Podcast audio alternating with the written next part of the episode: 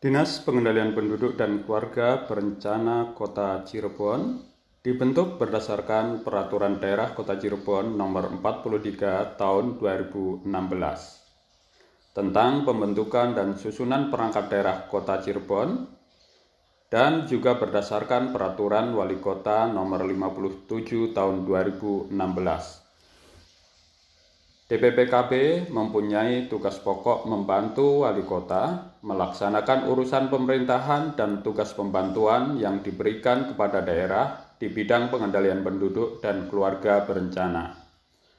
Untuk melaksanakan tugas pokok tersebut, DPPKB Kota Cirebon mempunyai fungsi yang pertama adalah perumusan kebijaksanaan, pelaksanaan urusan pemerintahan dan tugas pembantuan, Kedua, pelaksanaan urusan pemerintahan dan tugas pembantuan yang diberikan pada daerah di bidang pengendalian penduduk dan keluarga berencana. Ketiga, pelaksanaan evaluasi dan pelaporan urusan pemerintahan dan tugas pembantuan di bidang pengendalian penduduk dan keluarga berencana. Keempat, pelaksanaan administrasi dinas dalam pelaksanaan urusan pemerintahan bidang pengendalian penduduk dan keluarga berencana.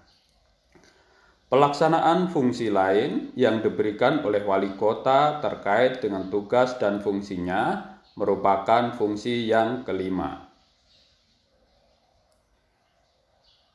Tujuan strategis yang hendak dicapai oleh pemerintah pusat dalam RPJMN dan pemerintah daerah dalam RPJMD mempunyai kesamaan dan merupakan salah satu tugas dan fungsi dari Dinas Pengendalian Penduduk dan Keluarga Berencana yaitu mewujudkan masyarakat sehat untuk generasi unggul, berbudaya, dan bersaing di segala bidang melalui program pembangunan keluarga, pendudukan, dan keluarga berencana. Menurut Kepala BKKBN, 35% penduduk Indonesia adalah generasi muda. Angka tersebut untuk kota Cirebon adalah 111.759. Penduduk kota Cirebon adalah generasi milenial. Cara baru dalam berkomunikasi dengan masyarakat sebagai upaya untuk diterima oleh generasi muda merupakan suatu tuntutan untuk keberhasilan program pembangunan keluarga, kependudukan, dan keluarga berencana. Permasalahan-permasalahan terkait dengan generasi muda di kota Cirebon.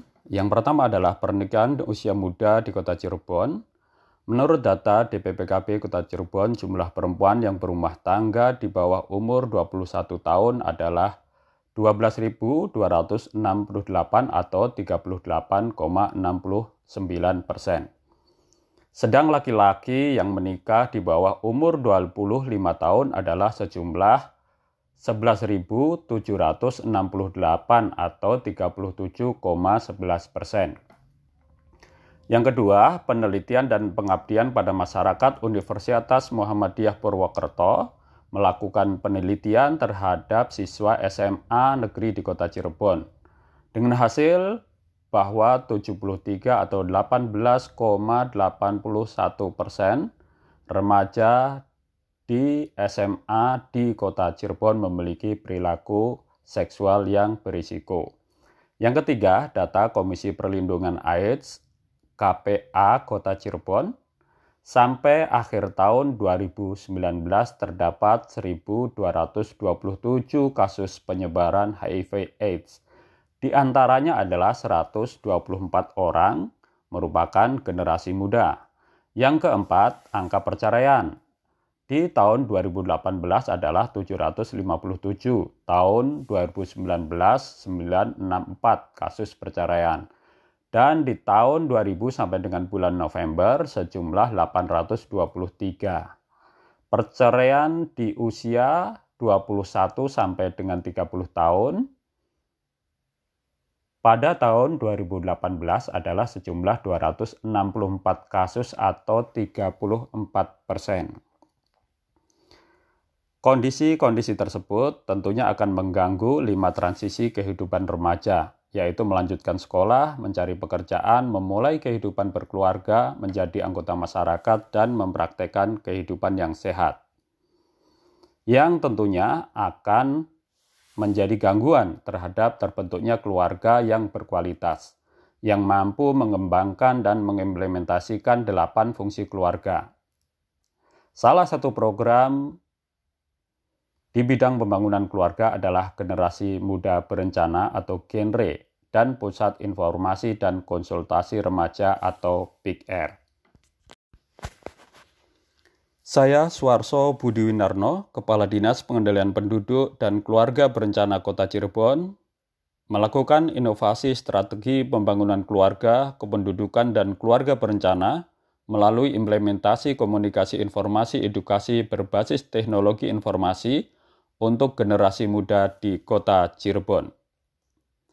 Proyek perubahan ini digagas untuk memberikan akses informasi tentang pembangunan keluarga, kependudukan, dan keluarga berencana sejak dini dari usia muda, sehingga tercipta kesadaran dan ketahanan generasi muda untuk melaksanakan tugas pertumbuhan. Tugas pertumbuhan remaja yaitu untuk bisa tumbuh dan berkembang secara individu, baik secara fisik, mental, dan spiritual dan tugas untuk bisa berkembang secara sosial yang meliputi tugas melanjutkan sekolah, mencari pekerjaan, membentuk keluarga, menjadi anggota masyarakat, dan mempraktekkan kehidupan yang sehat. Proyek perubahan ini direncanakan mempunyai dua output utama, yaitu kebijakan tentang program pembangunan keluarga, kependudukan, dan keluarga berencana di Kota Cirebon, dan aplikasi KIE Ngilmu Bangga Kencana. Berdasarkan evaluasi pada saat pelaksanaan, perlu ditambahkan output untuk menunjang keberhasilan proyek perubahan. Output tambahan tersebut adalah yang pertama tim kerja KIE kreatif melalui aplikasi Ngilmu Bangga Kencana. Kedua, pedoman KIE kreatif berbasis teknologi informasi melalui aplikasi Ngilmu Bangga Kencana. Ketiga, Pusat Informasi dan Konsultasi Remaja dan yang keempat adalah pedoman konsultasi remaja dan keluarga. Untuk melaksanakan proyek perubahan dibentuk tim efektif. Pembentukan tim efektif yang agile dan adaptif merupakan salah satu kunci keberhasilan dalam melaksanakan proyek perubahan. Pembentukan diawali dengan sharing gagasan, proyek perubahan, dan merumuskan dan menetapkan susunan keanggotaan tim efektif. Dilakukan advokasi untuk memantapkan dukungan. Advokasi dilakukan kepada kepala daerah dan wakil kepala daerah serta mentor. Koordinasi dengan stakeholder terkait dilakukan dalam rangka mendapatkan dukungan yang diawali dengan inventarisasi stakeholder yang terkait dengan proyek perubahan dan dilakukan sharing gagasan perubahan yang dilakukan secara person to person dengan pimpinan stakeholder yang terkait. Hal ini menyesuaikan dengan situasi pandemi yang masih berlangsung di kota Cirebon, yang pada saat proyek perubahan kota Cirebon masuk ke dalam zona merah. Proses untuk menyusun kebijakan yang diformulasikan dalam bentuk peraturan wali kota, diawali dengan konsultasi dan diseminasi rancangan peraturan wali kota untuk mendapatkan masukan dan saran penyempurnaan dari stakeholder. Dari berbagai masukan dari stakeholder, dilanjutkan dengan penyempurnaan draft peraturan wali kota tentang pembangunan keluarga, pendudukan, dan keluarga berencana yang diharapkan akan menjadi legitimasi terhadap proses finish program Bangga Kencana. Dalam peraturan wali kota ini terdapat pengaturan tentang pemanfaatan teknologi informasi dalam pelaksanaan komunikasi informasi dan edukasi. Proses penetapan peraturan wali kota Cirebon tentang pembangunan keluarga pendudukan dan keluarga berencana difasilitasi oleh bagian hukum Sekretariat Daerah Kota Cirebon selaku Sekretariat Tim Perumus Kebijakan Teknis atau TPKT.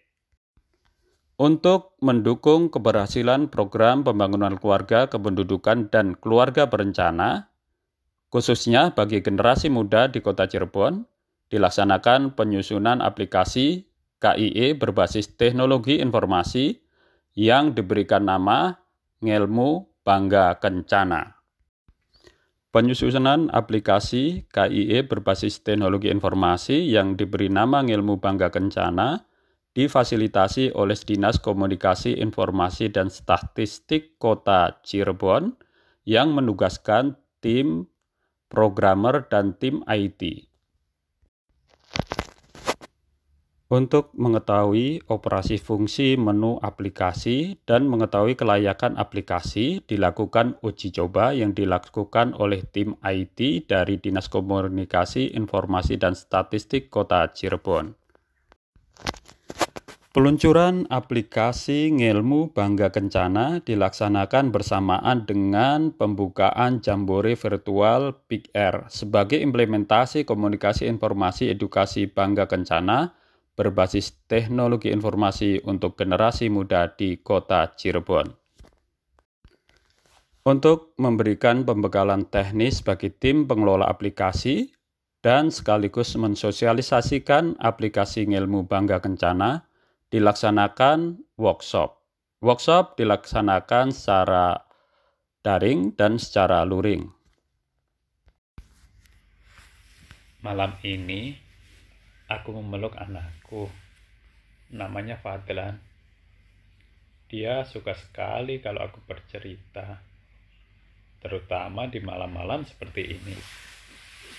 Dia ingin aku bercerita sambil memeluknya.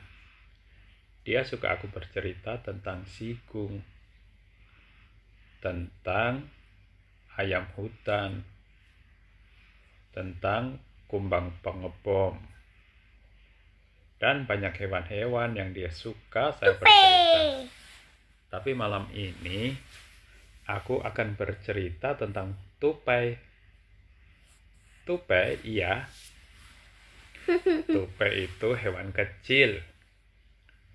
Dia hidup di pohon-pohon, melompat dari satu pohon ke pohon yang lainnya. Bentuknya kayak tikus, tapi dia ekornya lebih panjang kayak juga uh, apa ya? Itu tuh yang suka. Kalau orang Jawa bilang garangan tapi orang Sunda bilang ganggarangan. Ada juga yang bilang musang tapi dia lebih kecil. Dia punya gigi. Kalau yang lain hewan-hewan giginya yang tajam ada di kanan Ayah. dan atau kiri. Ayah.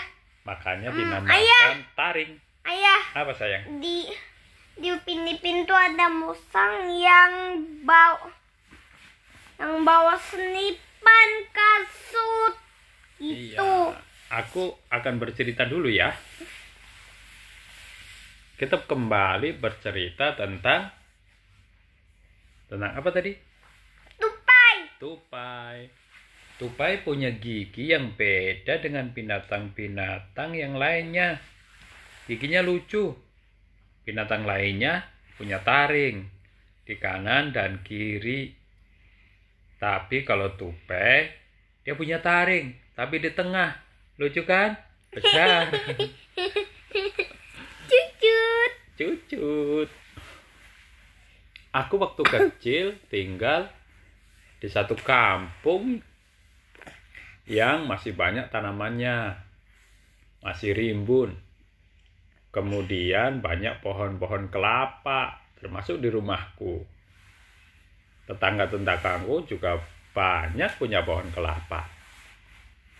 Nah, pohon kelapa itu menarik buat tupai. Mereka suka memanjat pohon kelapa, melompat di antara pohon kelapa. Kemudian mereka memakan kelapa yang masih ada di pohon.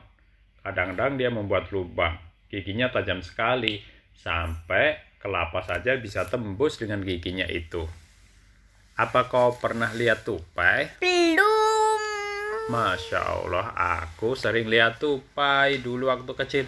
Aku suka mengejar-ngejar tupai. Belum pernah lihat. Iya, pernah tetanggaku bisa menangkap tupai. Tupainya dimasukkan ke dalam kandangnya.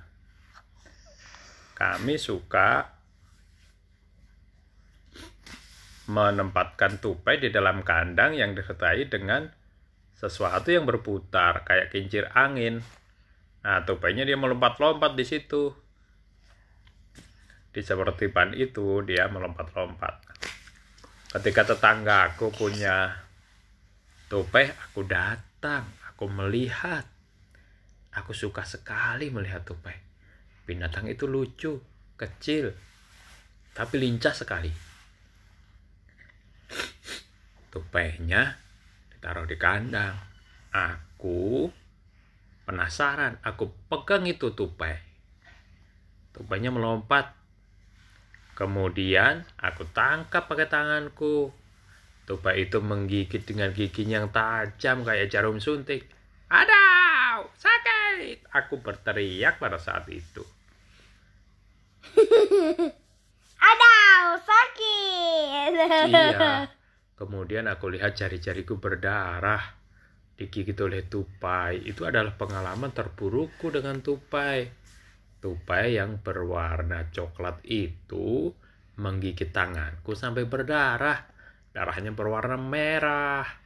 Kemudian aku pulang. Tapi aku tidak menangis. Tapi aku ingat sakitnya. Karena gigi tupai itu tajam sekali.